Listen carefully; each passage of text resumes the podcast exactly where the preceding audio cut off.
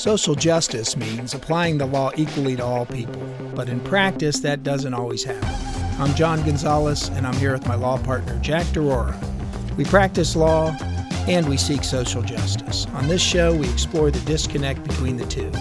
For a while, it was just us in the office over a cup of coffee talking about the news of the day, with social justice issues dominating our culture, our news our focus became what can we as lawyers do to make a difference? How can we promote social justice?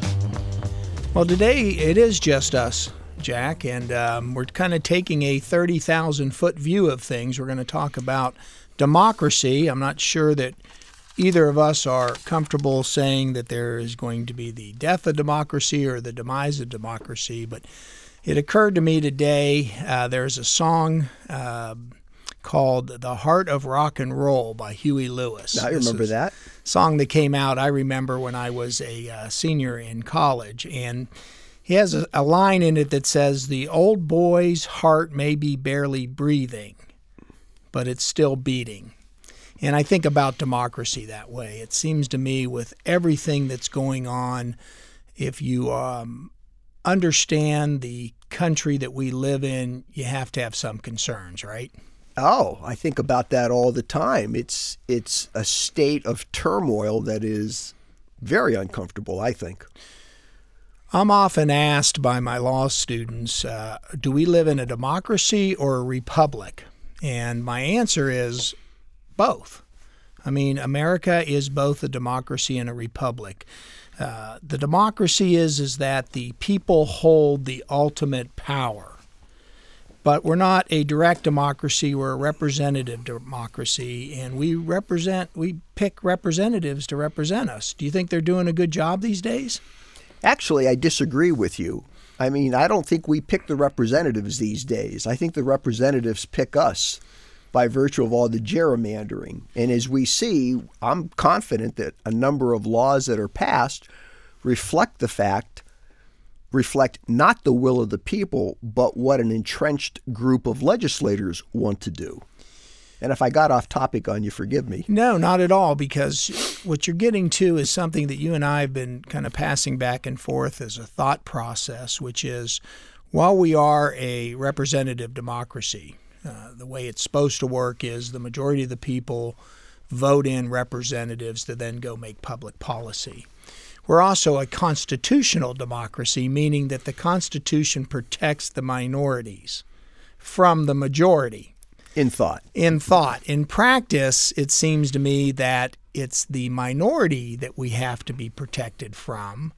And the minority has found a way to really gerrymander the whole system, not just the representative districts. Would you agree with that? Well, sure. And Ohio provides uh, a very clear example of that. We have how many seats do we have? 90. How many seats do we have in the state house? 99? We have 99 seats. Two thirds of those are held by Republicans. So that would suggest to you that two thirds of the population is Republican or close to it. But the reality is it's about a 54 46 split, which means that you know, something like 55 seats should be Republican, 45 should be Democrat, et cetera. But they, but because of how they gerrymander, they have a substantial majority in the House. How does that happen? Well, you got to control the, the voting districts. I sometimes go back to it's our own damn fault. Huh. Uh, as we were talking the other day, I, I pulled up some uh, statistics so in Ohio, uh, in the November 2020 election, there were 8 million registered voters and 6 million voted. It was one of the highest turnouts ever at 74%. But 2 million people in Ohio did not vote. Nationally, there were 168 million registered voters, so 67% voted which left almost 55 million people who didn't vote. I wonder how well the gerrymandering would be if everybody voted. How how, how successful could they be in suppressing uh, the vote if everybody votes? Wow, I you know what? I've never thought of that question. I don't know uh, how to attack that. Uh, let, can I take a, a little turn here? I've never missed a vote except once when I was in law school, and I was clerking at a law firm. So, you know, I'm in. I'm. Uh, I went to school a little later than you do, so I'm maybe age 27, 28. And one of the partners said, "Did you vote today?"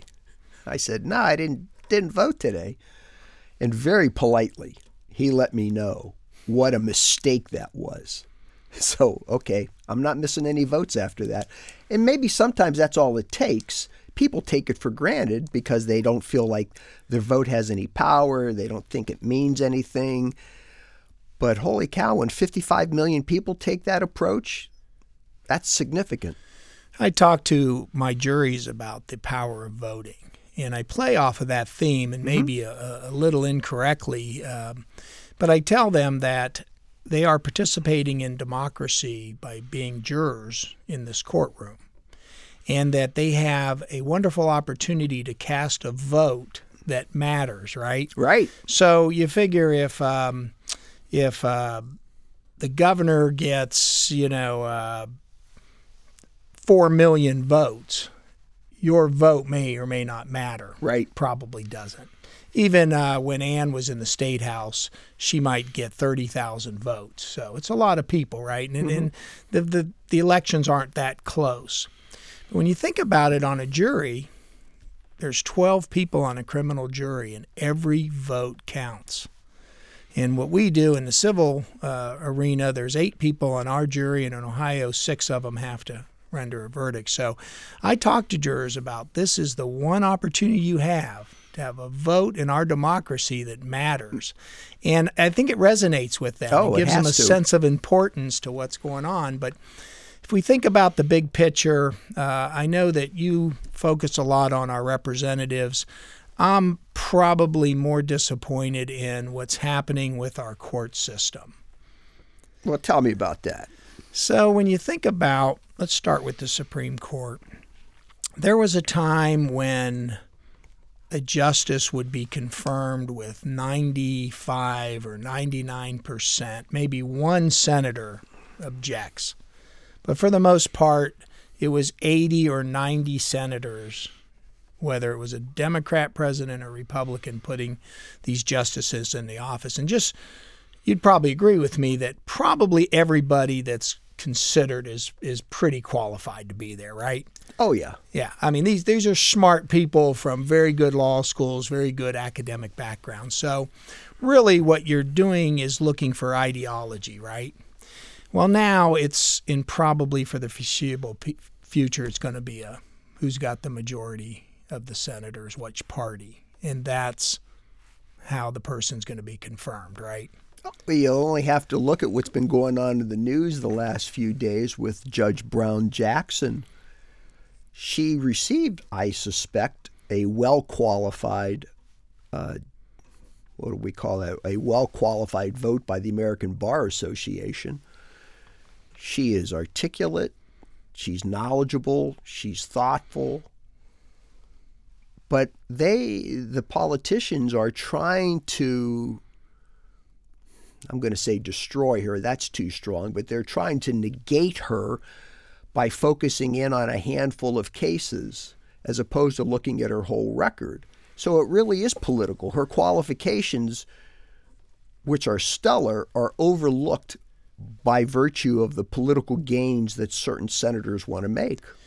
Well, I look at it a little more neutral, I think, than you do, Jack. And what I see is is that the Republicans, when they're in power in the Senate or with a Republican president, are hell bent at getting somebody on the court that's going to vote exactly the way Republicans and their constituents want them to vote.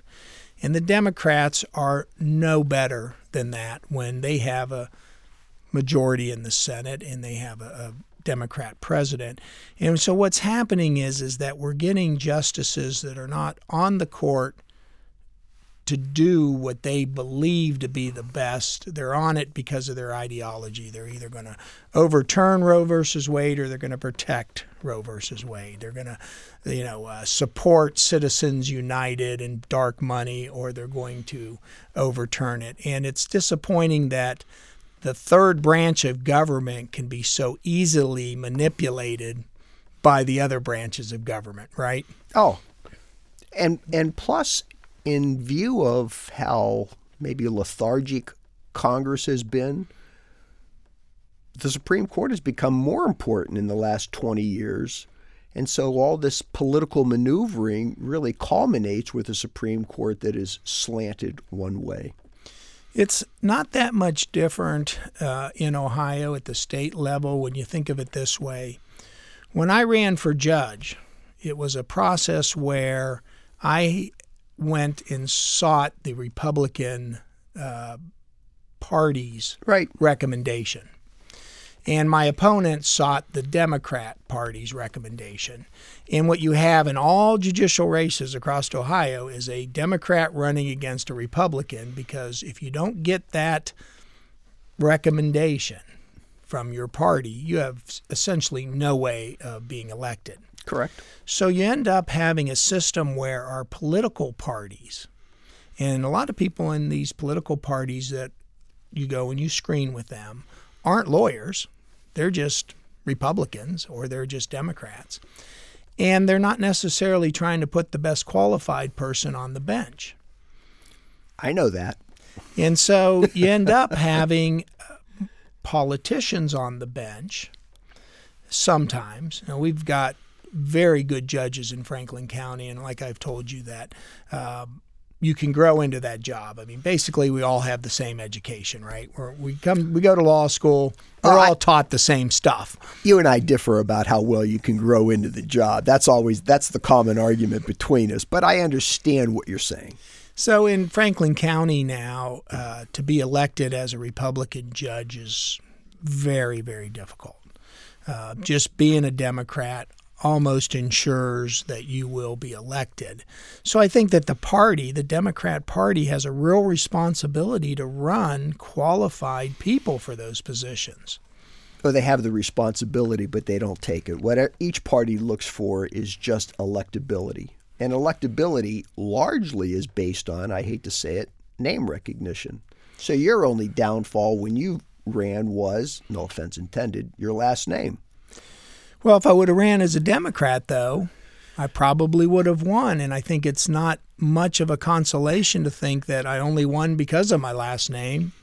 It's as well, bad as losing well, because of my last name. What if it? Let, here's a hypothetical for you. So let's assume that you. Uh, let's create the hypothetical. You, John Gonzalez, run as a Democrat against a Republican named O'Neill. What would have happened? Yeah. Well, it's hard to say, but again, it goes back to my first point. Is it our own damn fault? People have to get educated on who's running for what office and not be so tied to their political uh, affiliation. Well, that's a great discussion, and I think it's a great idea, but I think it's a non starter for this reason. People are just, people don't take enough time to understand who's running for the legislature. They're going to have even less inkling and motivation to look for those names on the on the judicial ballot because why? That's even further away from them. So I don't think you ever get there. Pessimist that I am. You may be right, and um, if we kind of go back to our discussion about democracy, I see the United States Senate and the United States House of Representatives as, as being different, but also having the same problem. So take the Senate for a minute. The way the Senate is set up, uh, you get two senators from every state. So you end up in states with very small population sending two senators to our, our United States Senate. And you have a state like California or Florida or Texas or even Ohio that has a greater population only sending two. So then, when these senators who are supposed to be representing us, America, vote, they're really it's skewed because you may have more Republican senators with fewer of the overall votes in the country, right? And I think that's the way it, it was before the Democrats took over. Oh, I don't think there's any question about that. You know, we have Republican senators from Montana. They probably have more cows in Montana or more cattle in Montana than they have Republicans, for goodness sake. So you have the minority actually ruling the majority. And then if you take our point that that minority is able to pack the court with like-minded people, you now have a judicial system that may not be doing the best job protecting the rights of the majority now, not the minority where it was set. But the House of Representatives is a different story, isn't it? It's the redistricting, it's the gerrymandering that keeps unrepresented people in power. I, I, maybe I'm saying that wrong, but but not duly majority elected people in power. Or as they say, you're you're in a district where your vote just doesn't count. There's just no way you're going to get a majority of your party assembled to vote for someone of your party because of the, the way that the district has been maneuvered. My dad uh, liked uh, John Boehner. Mm-hmm. He couldn't say enough about him when, when John Boehner was the Speaker of the House. And I said, Dad, that guy's from a simply uh, from a very small district in Ohio, and he cannot be defeated. Right. And he basically runs our country. And I didn't vote for him, and you didn't vote for him. and it just it was amazing to me and i think it was when i first started thinking about these issues that how we want to say we're a democracy or representative democracy or constitutional democracy but really the people that control that aren't elected by the majority of us the speaker of the house the president of the senate you know well in addition to someone like boehner being protected by virtue of having a heavily Republican district back in the day. We have senators who are not subject to gerrymandering, who I don't think you can ever vote out of office. I don't think it's possible to, to vote. In fact, it was proven you can't vote Mitch McConnell out. You can't vote out Lindsey Graham because they benefit, as I've been reading, from outside money coming in to support them. And so they had war chests that were really significant. And by virtue of the money and the advertising and the negative campaigning, they are operating as if they're behind the Praetorian Guard. You can't get to them. And I fear that uh, a lot of people don't understand how our government is supposed to work.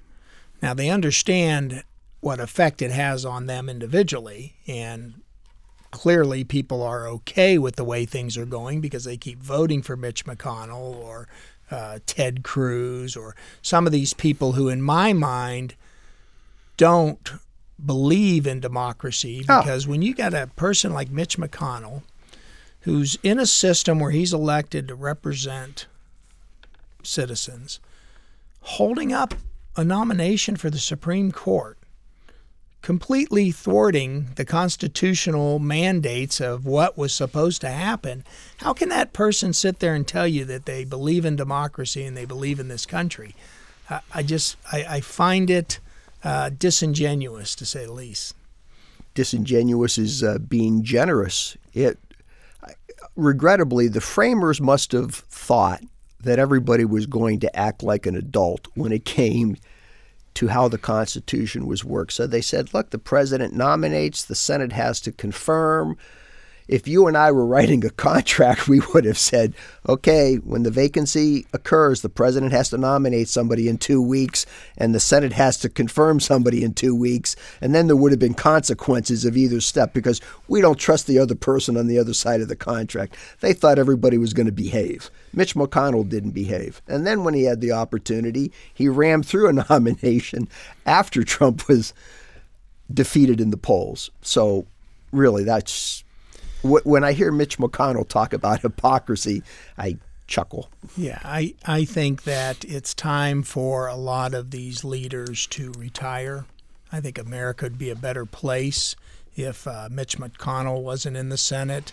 Uh, maybe somebody like Nancy Pelosi, who has done a lot for the Dems, but uh, but we seems to me we need people there that uh, believe in America and believe in the system of America, not in the Democrat or the Republican.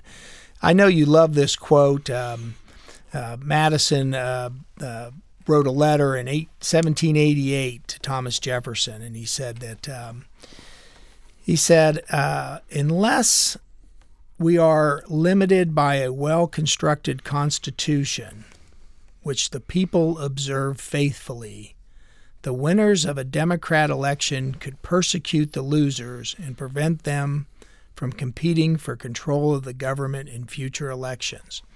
What he was talking about is that the majority, without the Constitution, can infringe upon the rights of the minority and basically eliminate them from government. And I think he's spot on in his concern, but what has happened is it's actually the minority that is trying to take the rights away from the majority just by virtue of how the votes are broken down.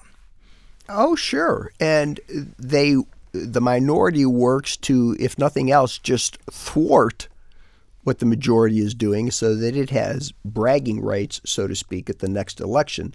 The idea of working jointly for the benefit of the common good, those are the good old days.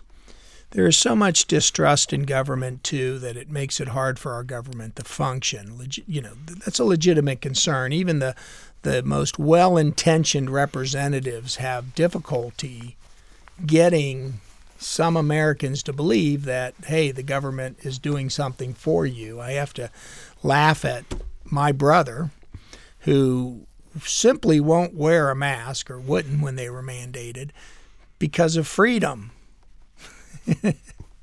He's a free person and he should be able to make his own choice. And I had to laugh because he said, Oh, I have to go to a homeowner's uh, uh, meeting tonight because they want to pass a rule that says that all the fire hydrants need to be red. And I'm in favor of it. And I said, What about freedom? it just it, it it's one of those things where um, you know I get the distrust and I probably distrust them more because I just don't believe the motives anymore are pure in a lot of our representatives. Uh, but I don't trust people in the government. Well, here's the problem. Those who are now in government have benefited from this tilted system. They now know what kind of speech it takes. They know that it takes a tremendous amount of money. And down deep, they'd probably never admit it, but they like gerrymandering. So I don't know how we get people who have benefited from the system to change the system. Just like, forgive me for taking a little turn here, show me a judge who's on the bench by virtue of a, an election system, and I'll show you a judge who thinks elections are just fine. You just can't get away from it. Well, you even think about um, somebody like our um, representative uh, Jordan. The only way he could lose an election is if, if somebody is more to the right of him. Oh, yeah. Which, when I see him making a spectacle of a hearing mm-hmm. so that he's talked about on all the talk shows for the next two or three days until somebody else makes a bigger spectacle of themselves. I think it's only to make sure that there is nobody to the right of him because you're right, his motivation is to keep his job over everything else. He wants to keep his job. You know, there really is something beneficial uh, I'll say about um, term limits. Most people don't like that idea, but I, I think of the military. When you're in the military, at least as an officer, you hold a position for, it depends, between two and a half and three years. And you're always moving up. So even the general who's in charge of uh, Central Command, which is the Mid East, parts of Africa, no matter how successful he is, you know, two and a half, three years, he's out. There's going to be somebody else taking his place. And so you are never encumbered with stagnancy Not to say every general is a great one, but there's always going to be change and new blood and new thought. And my goodness, we got people that have been in Congress. It's a they've been been in the House longer than either you or I have been practicing law. That's that just asks for stagnancy. I sometimes wonder if you ask somebody like um, Pat Tiberi, who's a, a friend of um, of ours, uh, if he's truly proud of the way the government overall has been during the time that he was in office. Because it seems to me that a lot of what's happened over the last, let's say, 20 years, when you and I, you know, are adults and we're in the system, has not been great. Hmm. Um, especially for people that don't have a lot of money. And I always go back to it's really not about the Democrats and the Republicans. It's about those with money and those without money. There's no question it's a top-down system. And and as we discussed with our prior guest William Perry, look, if William Perry was somebody who came to Columbus and said, "I have 10 million dollars to invest." The doors would be open William Perry instead is a man who served time in prison and says, You know, I just want an equal playing field. And there are thousands of people like me. Nobody's opening that door. There's not the power, the influence, the money representing those people. Well, you know, our friend Donald Trump made that point because he used to say, I gave money to Hillary Clinton. I gave money to, and he would just name these politicians. And it struck me as being, yeah, the only way that anybody would talk to you is because you have money. It wasn't that I had a great idea and I went to them. It's just that I went to them and I had money and they took my money. Which brings me to the other fallacy that I love, which is when politicians say, we're not influenced by the campaign contributions. Now, that's just plain silly because what do we do as lawyers? I might take somebody out to lunch, a business owner, because I want him to like me. I want to tell him about our law firm. So, am I taking him to lunch just because I need to eat lunch? No, I'm trying to curry favor, for goodness sake. It's called marketing. And so, when politicians say, oh, those contributions don't influence me, I'm thinking, well, come on, just, just say, just be honest about it. Well, money in politics is a problem that uh, we have no appetite to solve, it seems to me. Oh. Um, and it might be a little easier to solve because it used to be that you needed money to get your word out, right? You needed to advertise, you needed to be on TV. But now, with social media the way it is, it's not a necessarily a big dollar, right? Well, I Endeavor. don't. Ever. I, I yes and no. I mean, there are certain social, there are certain platforms that you can access free of charge. But if I'm not mistaken, the Lindsey Graham campaign,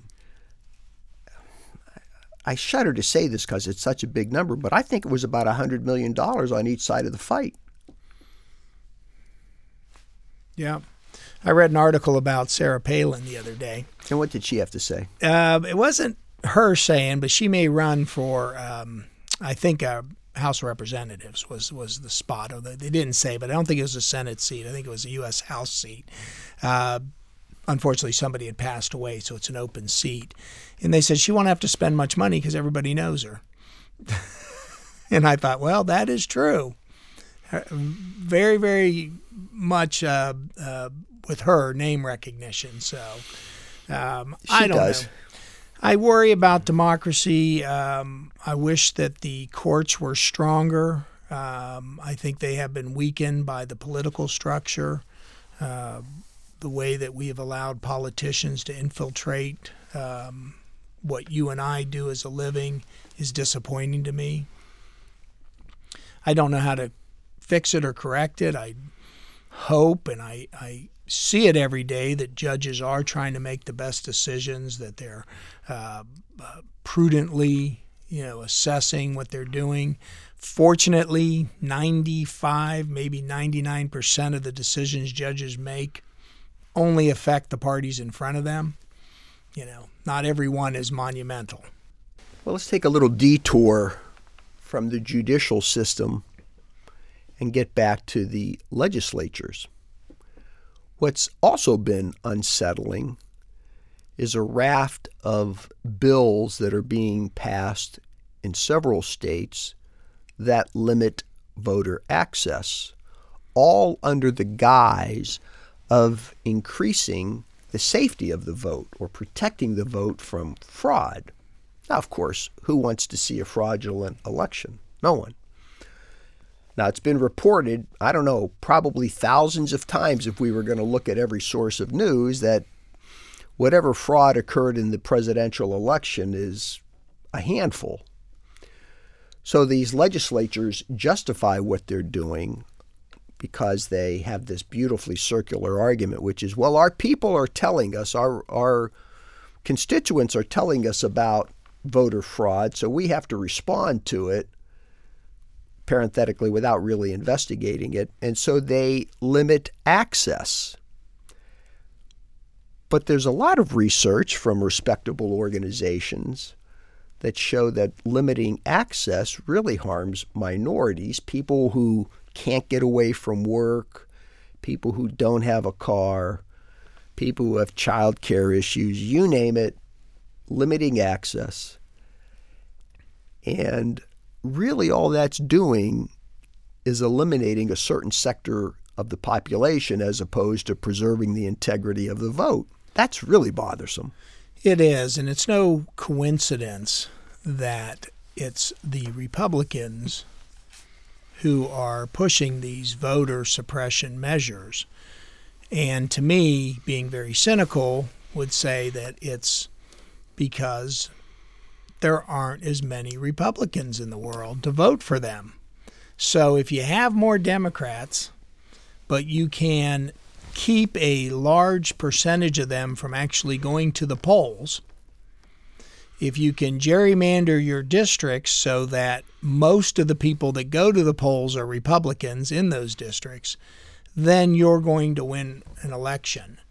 And the the barriers that they put up to vote are I mean just incredible. Now, I like to go to the polls on election day. Me too. I like I go for the sticker.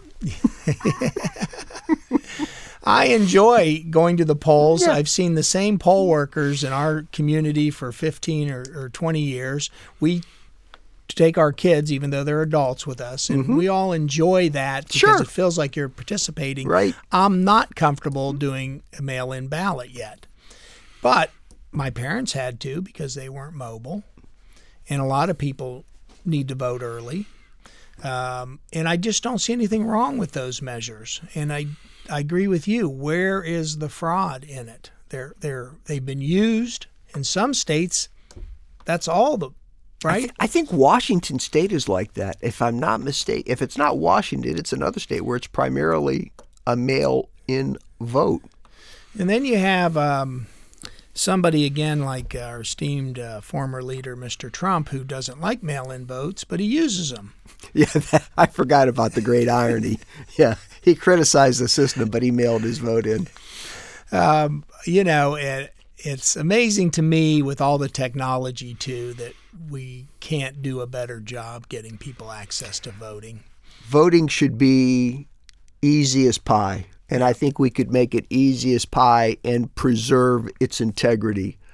But I, I hate to say it, I share your cynicism. I think Republicans are afraid that are are bent on keeping away a certain segment of population which they think would be voting for Democrats. But here's the thing, that play isn't the long game. Because we're now seeing statistics I don't know when it is. Is it by 2040 or maybe 2050 whites will be in the minority in the United States. So they're going to have to come up with another strategy to keep themselves in office at that point. I mean, assuming that the demo, the dem, the uh, demographics work out the same in terms of voting preference. Well, here's my solution to where we are. A junta. oh no, that's that's even worse. Never mind. Stop voting for the incumbent for maybe two or three or at the most four election cycles. So, who's ever the incumbent, you vote for their opponent. Their opponent gets in, you vote them out in, in the next election cycle so that the person that's in doesn't get a sense of entitlement to that job, that they're there to do a job and then that they're going to be out so that whatever they do they're in is going to affect them as a non representative. And I wonder if we could purge this mentality or the people that have the mentality from government that way. I don't think your theory is ever going to be approved, although I applaud your creativity. But if we get a workable map for the State House on this fourth try, it is the fourth try, right? Yes. Yeah. If we get a workable map, we'll be as close to that as we could ever hope, and we might see a difference. Plus, we do have term limits, sort of, in Ohio. So maybe we will see some change. Jack, you talk about suppressing the vote. Who is this representative that wants to suppress the vote on the Supreme Court by impeaching our Chief Justice? Oh, what's his name? Wiggum? I don't know what district he comes. Yeah, he wants to impeach Justice Chief Justice O'Connor because she took an independent view of the map not being constitutional. Now he doesn't accuse her of any malfeasance. No. He just doesn't like the way she ruled. He doesn't want to impeach the three Democrat justices that also voted that way. So what he really is impeaching her is to not following the Republican ideology, which is so ridiculous again in a democracy that you would have a representative that would openly suggest that. And you know, I I don't know if I ever told you the story that I went to a political um, uh, function once, and it, most of the people in the state houses, right after they decided that uh, Ohio schools had to teach the three founding documents. Okay. You know, it was going to be a mandate now that every student has to know, you know, the Constitution, the Bill of Rights. And um, so I went up to one of the representatives who had been in the paper there, and of course this was later in the evening when when Ann and I got there, and he was he had you know been having a good time, and I said, "What's the Sixth Amendment to the United States Constitution?" and he said, He had no idea. "Yeah." and uh, what did Ann say to you for quizzing the She representative? uh, immediately pulled me away and would not allow me to discuss politics with any of the politicians there because they were there to have a good time. But it just struck me as, um, again, hypocritical. Look, you know, this guy was probably in his mid 50s telling us we all need to know this and doesn't know it himself, and he's one of our elected officials. Um, and you know what? I think you need to know there's a constitution. You certainly should know the history of it. and You should know there are important amendments, but they're in books, they're on the computer. You can look them up. It's not, to me, like in law school, knowing the code section, right? It's just knowing there's a law there about this and why there's a law about it. Because you can always find the law. you can. If, if you don't understand the law, which I think a lot of our representatives don't understand the Constitution, I agree. that's worse. So, um, but just you know, the whole idea of representatives um, dictating to local school boards what they should teach. I mean, that's to me again foreign to our democracy. they're not only talking in bills that they support, they're not only talking about what schools should teach, they are trying to preclude what teachers can teach. And as we've seen with a prior guest when we talked with Joni from Ohio State some months back, they're creating problems and legislating against problems that don't exist. It's uh, it's a frightening thought. They're really trying to control, and there's problem. There's got to be a First Amendment issue in a lot of these bills. We've lost our way, and I think it'll take. I you know I have a friend at the gym we used to talk about this. We both concluded it's going to take something cataclysmic to right this ship. And I don't know what that would be, but it'll take something cataclysmic. Well, you know, the pandemic could have been close to it. And boy, that just fractured it even more. Yeah. You would have thought. I don't know if this war in Ukraine, if, if God forbid it, it spreads. Um, again, things like that in the past have brought people together, have, have given us more of a sense of identity in this country, but um, it's hard to say. Well, the only thing I can say with certainty is you can't pray too much these days. That's it. Jack, I always love talking to you about these things, and um, I appreciate your friendship and uh, obviously uh, your insight into these weighty issues. I wish we had the answers. I really do. Well, I certainly enjoy talking with you as much, and I wring my hands over these problems as much as you do. But maybe the little bit of light that is here is it, maybe by virtue of us talking about these things, our listeners will at least think about these things perhaps a little more than they have. We'll be back in a few weeks with another important legal or social justice issue, and we hope you join us so that it's not just us, but all of us uh, seeking social justice. We want to thank WOSU for allowing us to use their studio and Eric French our sound engineer. If you like what you've heard, let your friends know. Until next time, so long.